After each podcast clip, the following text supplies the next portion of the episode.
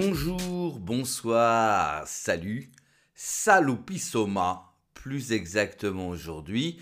Je vais utiliser, alors juste ce mot de ce dialecte de cette belle région que j'ai eu la chance de visiter pendant les vacances. Je vais vous parler aujourd'hui de l'Alsace.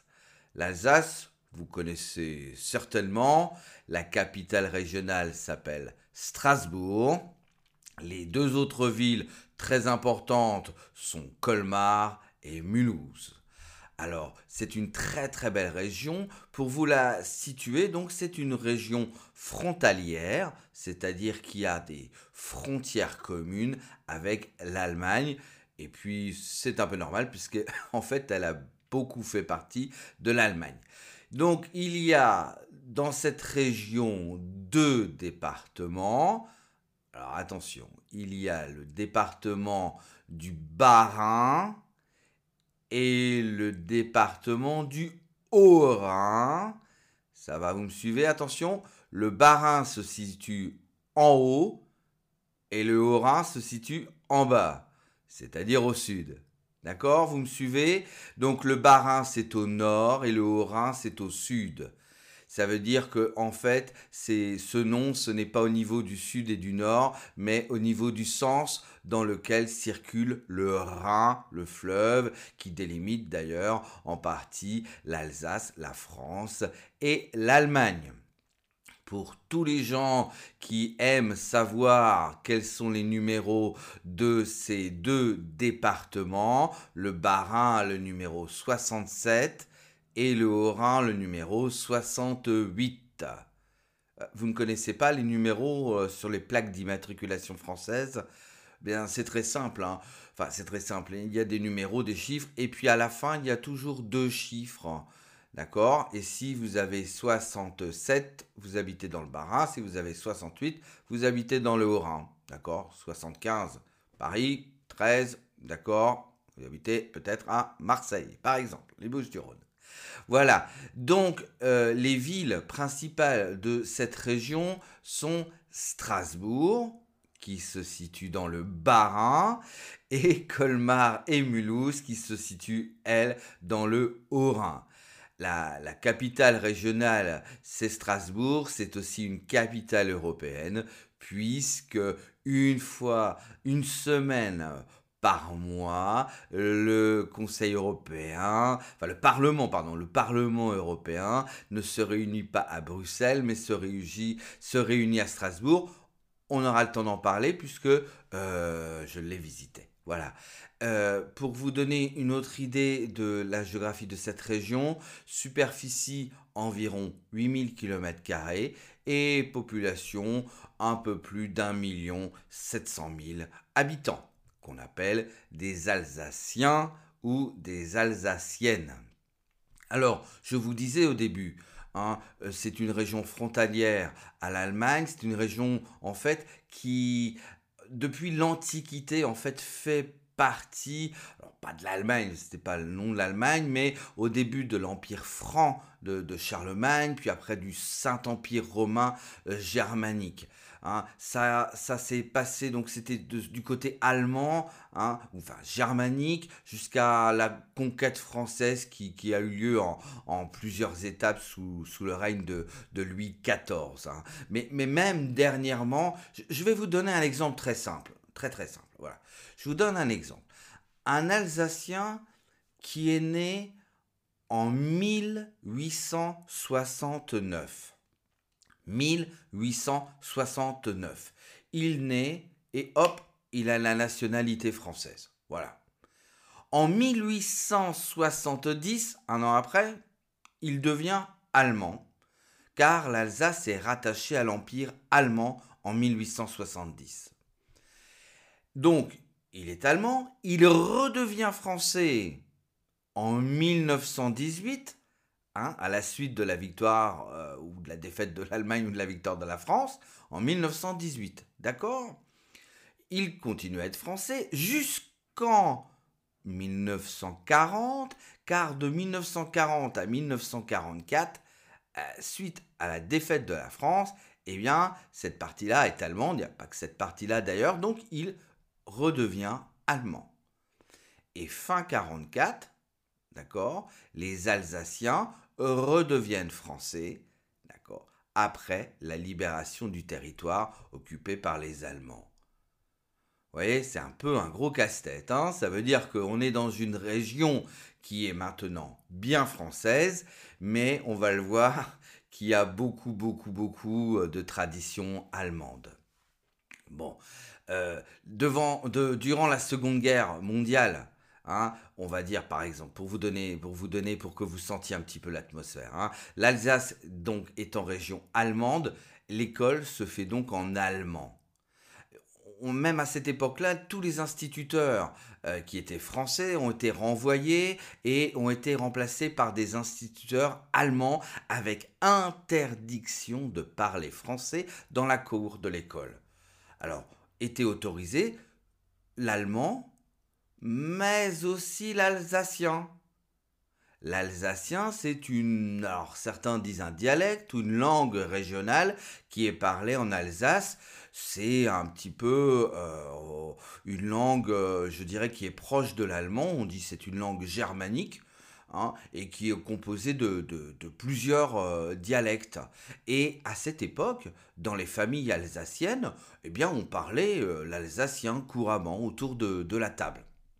Alors, c'est pour ça que cette interdiction de parler français pendant la guerre n'a pas gêné beaucoup les enfants. Les enfants parlaient alsacien entre eux, ils ont continué comme ça. Voilà. À la libération, en 1945, hein, on réembauche des instituteurs hein, qui viennent cette fois-ci de France. Hop, on va dire on vire les autres. Et maintenant, en fait, on leur dit aux enfants, eh bien maintenant, il faut parler français c'est un petit peu compliqué, mais enfin, il pouvait encore parler l'allemand, au moins cette fois-ci, et bien sûr toujours à, parler, euh, à parler l'alsacien. Alors, c'était, vous voyez, il y a, il y a 60, 70 ans à peu près. Est-ce que maintenant les, les jeunes alsaciens parlent toujours alsacien? Moi, euh, j'ai demandé, euh, les gens m'ont dit que ça se perdait, mais que les personnes âgées, en fait, parlaient encore couramment alsacien. Et je vais vous le raconter un peu plus en détail tout à l'heure. Mais euh, lorsqu'on a visité euh, l'écomusée d'Alsace, effectivement, à côté de nous, des gens parlaient. Mon, mon fils me dit Tiens, euh, il parle allemand? Je dis Non, non, il parle pas allemand, il parle alsacien en fait. Et il y avait un groupe de, de personnes, de, de de, on va dire, d'une soixantaine d'années, qui parlaient alsacien entre eux. Mais il semblerait que ça se perde de, de plus en plus. Voilà. Mais même si la langue alsacienne euh, se perd, elle peut être quand même enseignée euh, dans, certaines, euh, dans certaines écoles. à noter en fait que, que, l'alsacien est une langue plutôt orale. Hein. On, ne l'utilise pas beaucoup à l'écrit. D'ailleurs, il n'existe pas beaucoup d'écrits en alsacien. Voilà.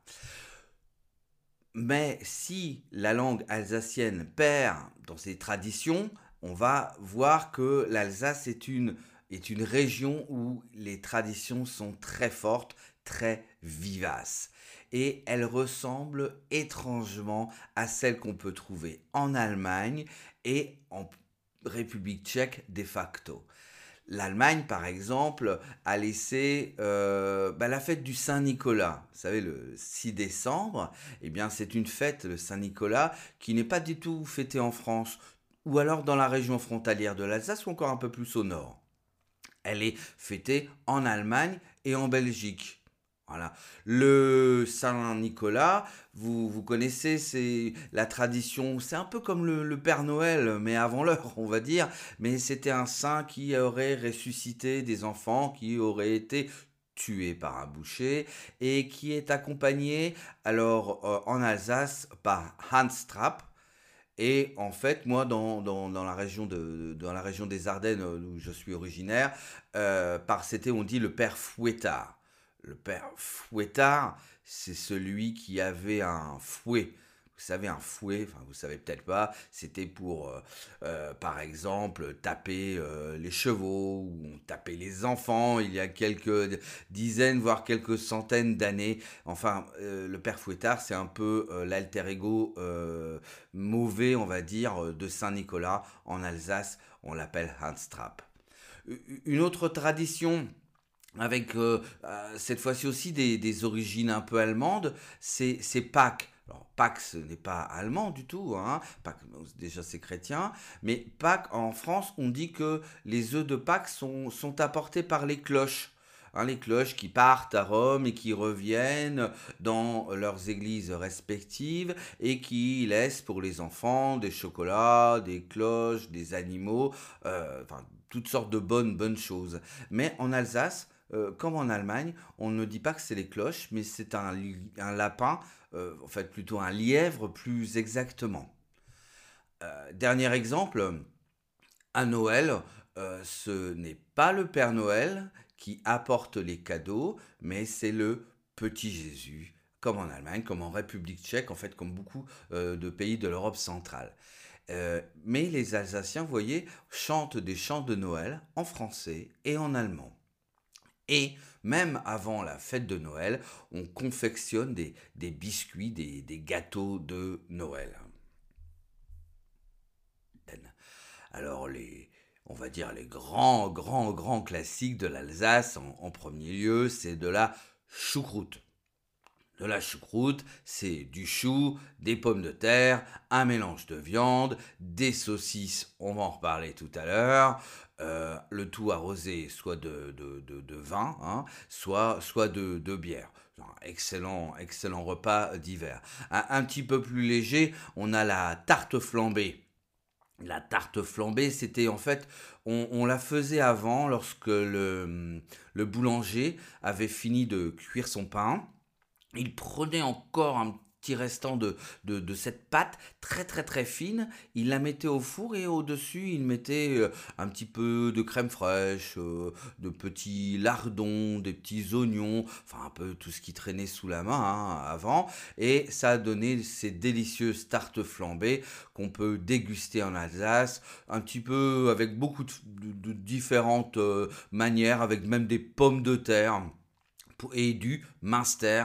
Euh, c'est un fromage qui n'est pas vraiment un fromage alsacien, qui, est, qui vient des, Vosges, qui est la région vraiment voisine, mais en fait euh, qui est vraiment bien partagé. C'est un Minster, c'est un fromage assez fort en goût, mais qui est délicieux sur cette euh, tarte flambée.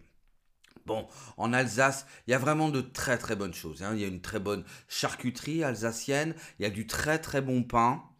Il y a aussi, ah oui, ce qu'on appelle des, en Alsace des morissettes. En fait, c'est, ça ressemble beaucoup à des bretzels. Vous voyez, c'est du pain euh, avec du sel euh, dessus qui est très très bon à, l'apéritif. Mais en fait, comme la nature est, très très généreuse en Alsace et, et les traditions bien profondes, on, trouve une, bonne, une très bonne cuisine de terroir avec de, bons produits naturels comme par exemple une bonne tarte aux pommes ou au fromage blanc, des, galettes de pommes de terre. Euh, des truites aux amandes, par exemple. Hein. Euh, j'oubliais tout à l'heure, en fait, dans, le top 3 là, des, des, plats, il y aura aussi le backauf. D'accord? C'est un plat qui, qui aussi, aussi était cuit euh, dans le mur de boulanger. On le mettait dans une, dans une terrine, dans une cocotte en terre. C'est un mélange de... Alors il y a beaucoup de sortes, hein, mais c'est un mélange de viande, de, pommes de terre, de carottes, des oignons, des poireaux. Euh, bien sûr, à l'intérieur, euh, il faut le faire baigner dans du superbe Riesling. Hein, j'ai vu une recette, donc euh, donner euh, le mélange de viande, etc., etc., puis avec un litre de Riesling, hein, faut, faut pas hésiter, d'accord on le met au four, on, le, on, le, colmate hermétiquement pour que vraiment toute l'humidité, toutes les senteurs restent dans, dans cette cocotte. Et c'est vraiment, vraiment, vraiment excellent. Quoi. Alors, on, parlait de, de Riesling. donc, en fait, j'ai envie de dire, qu'est-ce qu'on mange, ok, mais qu'est-ce qu'on boit? Euh, en fait, en Alsace, on peut boire, on va dire, deux choses au niveau de l'alcool. On va boire la bière d'Alsace, qui s'appelle Helsabir, qui désigne une bière brassée euh, en Alsace, euh, selon une tradition, on dit séculaire. Séculaire, ça veut dire qu'il existe depuis des siècles et des siècles. L'Alsace, c'est une région historiquement, on dit une région brassicole, hein, d'accord C'est qu'elle fait sa bière. D'ailleurs, ce n'est pas qu'au niveau historique, puisque l'Alsace, en fait, est la première région brassicole de France. Les quatre grandes, grandes brasseries majeures d'Alsace, vous connaissez peut-être la, brasserie Cronenbourg, ou l'Espérance, Licorne, ou Météor, qui sont toutes situées dans le Bas-Rhin. Pour vous donner à peu près un, une ordre, une ordre d'idée, ça représente environ, ces, ces quatre grandes brasseries, 60% du volume national de bière, 60% du volume d'accord national hein, en France, donc ça fait environ 11 millions d'hectolitres. C'est pas beaucoup par rapport aux Tchèques ou aux Allemands, mais c'est bien par rapport aux Français. Bon, là, ce sont ces gros, grosses brasseries, on va dire industrielles, hein, mais il existe maintenant de plus en plus de micro-brasseries ou de brasseries artisanales qui sont un petit peu partout et qui font leur bière euh, bah, artisanale, donc leur bière à la main, on va dire. Voilà. Pour rester sur euh, la bière, on doit parler de houblon, hein, qui est l'ingrédient majeur pour euh, avoir une bonne bière, eh bien là aussi en Alsace, c'est la première région française productrice de houblon. Environ 415 hectares pour ceux qui aiment la précision. Voilà, tout ça, c'est aussi situé dans le Bas-Rhin. Et, pourquoi le houblon est cultivé seulement dans le Bas-Rhin Vous allez me dire, Bien, c'est une réponse très facile, parce que dans le Haut-Rhin, c'est-à-dire dans le sud, oui, vous avez bien, bien suivi, on cultive des vignes. Et là, c'est le domaine du vin. C'est une région viticole. La région Alsace, c'est une grande région viticole reconnue depuis 1962 comme AOC, appellation d'origine contrôlée, qui représente environ 70% de la production totale. 90% sont des vins blancs. Il existe un peu de vin rouge qui est en général assez léger, comme celui produit dans la commune de Saint-Hippolyte, mais c'est le vin blanc qui représente le mieux l'Alsace. Riesling, Gewürztraminer, Pinot Gris, Muscat sont les cépages qui donnent des vins blancs magnifiques et des créments qui se tiennent bien. D'ailleurs, les, créments ont aussi leur AOC, l'appellation d'origine contrôlée. Entre parenthèses, maintenant au niveau européen, on parle de AOP, de appellation d'origine protégée. Mais bon, comme on dit, c'est kiff kiff, c'est la même chose. D'accord? Et puisqu'on parle de crément et puisqu'on parle d'appellation, est-ce que vous connaissez la différence entre euh, une bouteille de crément et une bouteille de champagne Alors, oui, non, les bulles, bulles sont moins fines, sont plus grosses. Non, non, non, en fait, rien de, de, tout ça. Un, un un crément d'Alsace, par exemple, c'est un vin effervescent, hein, donc il fait ces, petites bulles mousseuses, hein, c'est un mousseux on peut dire, qui est obtenu par une, méthode traditionnelle, avant qu'on appelait la méthode champenoise, mais en fait, la grosse différence, c'est que ce vin n'a pas été fabriqué dans la région Champagne. Hein, la région Champagne, c'est un, domaine bien euh, délimité entre euh, département de l'Aisne, euh, de, la Marne premièrement, de l'Aisne et aussi de, de l'Aube.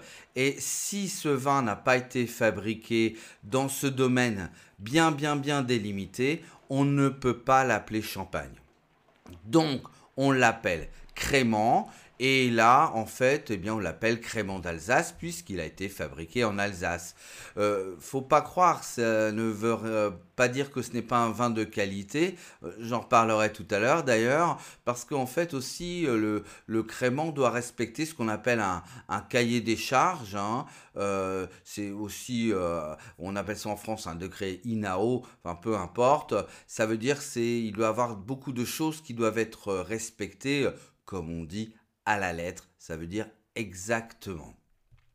Il existe aussi euh, d'autres créments, hein, pas seulement celui d'Alsace, mais le crément de, de Bourgogne, euh, de Loire, euh, du Jura. Mais là aussi, le crément d'Alsace représente environ la moitié de la production de tous les créments français.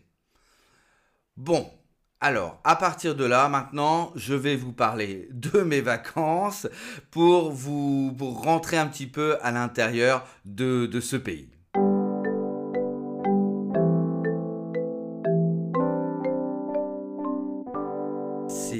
Quelques petites notes musicales m'ont en fait me, me, disent tout simplement que en fait on n'a pas vraiment beaucoup le temps de parler de mes vacances. Alors comme j'avais vraiment beaucoup de choses à, vous dire sur Colmar, Mulhouse, le musée de l'automobile, Strasbourg, l'écomusée d'Alsace, sur une très très belle dégustation de vin, sur un très, une très bonne pension. En fait, ce que je vous propose, c'est on va, on va laisser ça pour je vais vous faire un podcast la semaine prochaine. Ça va s'appeler l'Alsace de Le Retour. Et comme ça, je vais prendre un peu plus de, mon, de, temps pour pouvoir vous expliquer toutes les belles choses à faire si vous aviez envie de, mais bien tout simplement, de visiter cette région. Voilà, hein, vous connaissez le retour des vacances et voilà. Mais on n'oublie pas quand même la traditionnelle séquence de des petites questions pour finir ce podcast. Je vous propose deux questions. On commence tout de suite par la première. Bon, première question, il y a une chanson qui est très très très célèbre et que vous connaissez certainement et qui vient de Strasbourg. Je vous propose quatre, quatre titres. À vous de trouver quelle est, la chanson qui vient de Strasbourg? A. Je vous propose La vie en rose d'Edith Piaf. B. Le French Cancan. Hein, vous connaissez. 3. La, la Marseillaise, l'hymne national de la France. Ou 4. La chanson Alors on danse. Je répète. A. La vie en rose. 2, B, le French Cancan, C, la Marseillaise, D, alors on danse. Alors si vous avez été logique et que vous avez dit oh ben on peut tout de suite euh, euh, procéder par élimination et on va éliminer la Marseillaise parce qu'elle euh, vient certainement de Marseille, eh bien vous vous êtes trompé. Effectivement, c'est cette chanson qui a été créée en 1792 par monsieur Rouget de Lille et elle a été écrite en fait pour l'armée du Rhin à Strasbourg alors que la France déclarait la guerre à l'Autriche. Son nom originel est d'ailleurs Chant de guerre pour l'armée du Rhin. Et elle est devenue, trois, trois ans après, elle est devenue euh, l'hymne national de la France. Allez, dernière question, on, reste à Strasbourg. En France, on parle de saucisses de Strasbourg. Ce sont de, petites saucisses qui, accompagnent euh, euh, magnifiquement la choucroute. Mais un vrai Alsacien ne l'appelle pas du tout saucisse de Strasbourg. Comment, d'après vous, les appelle-t-il ces petites saucisses? A. D-N-A les dernières nouvelles d'Alsace. B. Manie dansante, parce que les saucisses, elles dansent quand on les cuit dans l'eau, quand elles bouent. C. Des knocks. D. Des knacks. Alors, je répète. A. D. N. A. B. Manie dansante. C. Des knocks avec un O et des knacks avec un A. Alors, ça y est, votre choix est fait DNA, c'était un peu bizarre, oui, je vous le concède. DNA, en fait, ce sont les dernières nouvelles d'Alsace et c'est le nom du journal régional, DNA. Manie dansante. Alors là, c'est un phénomène qui est très intéressant. C'est un phénomène collectif qui a été observé en, Allemagne et en Alsace entre les 14 et 17e siècles et en fait, c'était un groupe de personnes qui se sont mis à danser subitement, d'une façon très étrange, et qui ne pouvaient plus se contrôler. Ça durait des heures, des jours. Au début, on pensait que ça allait s'arrêter, qu'ils allaient s'arrêter d'épuisement, mais certaines personnes sont mortes d'épuisement d'ailleurs, après avoir dansé. Eh bien, à ce jour, ce phénomène est toujours inexpliqué. Alors, vous pensez Knock Non, non, non. Knock, c'est un très bon livre d'ailleurs que je vous conseille de Jules Romain. Euh, c'est une célèbre pièce de théâtre et c'est depuis quelques années un, film avec Omar Sy qui, raconte l'histoire d'un faux médecin mais vrai criminel qui, qui manipule les gens et qui se fait appeler le docteur Knock. Non, en fait la réponse c'est Knack. Vous allez me dire, qu'est-ce que c'est que ça, knack? Bah, C'est l'onomatopée, c'est donc le bruit qui est caractéristique de la saucisse de bonne qualité quand on la casse soit avec ses mains, soit avec ses dents, ça fait et ça donne le nom de ces saucisses qui par ailleurs s'appellent saucisses de Strasbourg par à peu près tout le monde en France sauf les Alsaciens. D'ailleurs, les, Alsaciens, ils ont un nom euh, un nom français pour, pour les Français qui ne sont pas d'Alsace. Ils les appellent les Français de l'intérieur. Hein, pour donc pour désigner quelqu'un qui n'est pas alsacien, on dit oh, c'est un Français de l'intérieur. En fait, moi je suis un Français de l'intérieur. Et dans la langue alsacienne, on dit Hasbok. Voilà. Donc ici se termine le podcast numéro 1 sur l'Alsace. La semaine prochaine, je poste le numéro 2 sur les vacances avec plein, plein, plein de bons plans. Vous allez voir des choses. J'ai fait pas mal de choses. Il y y y a des choses qui sont très intéressantes, surtout si vous voulez visiter cette région. En attendant, vous pouvez me retrouver sur les réseaux sociaux, Insta, LinkedIn, Facebook, parce que pendant l'été, en fait, je pose beaucoup de choses. J'ai posé beaucoup de questions sur le Tour de France, par exemple. Alors n'hésitez pas. Allez, je vous souhaite une bonne soirée, une bonne journée. À bientôt. Au revoir. Adé.